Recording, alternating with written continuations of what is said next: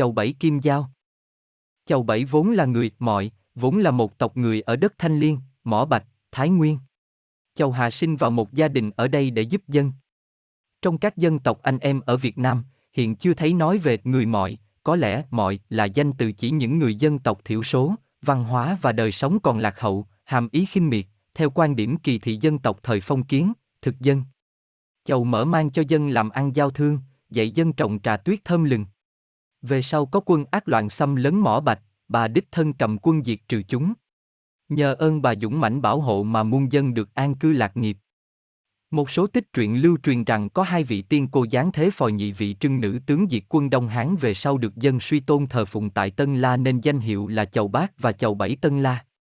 Sau khi hóa đi tại vùng ấy, thiên giới giao cho Chầu Hiển Thánh trấn giữ vùng mỏ bạch, đêm đêm Chầu hiện ra cùng chư vị tiên nữ hội họp chốn non ngàn. Anh Linh nức tiếng nên vạn dân kính ngưỡng gọi tên Chầu Bảy mỏ bạch. Chầu Bảy rất hiếm khi ngự vào ghế đồng, chỉ khi mở tiệc tại bản đền của Chầu thì các thanh đồng mới thỉnh Chầu dáng về.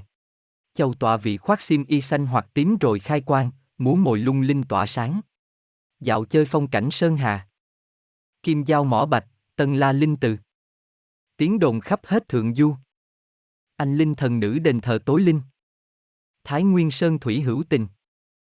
Quyền chầu cai quản sơn tinh mọi loài.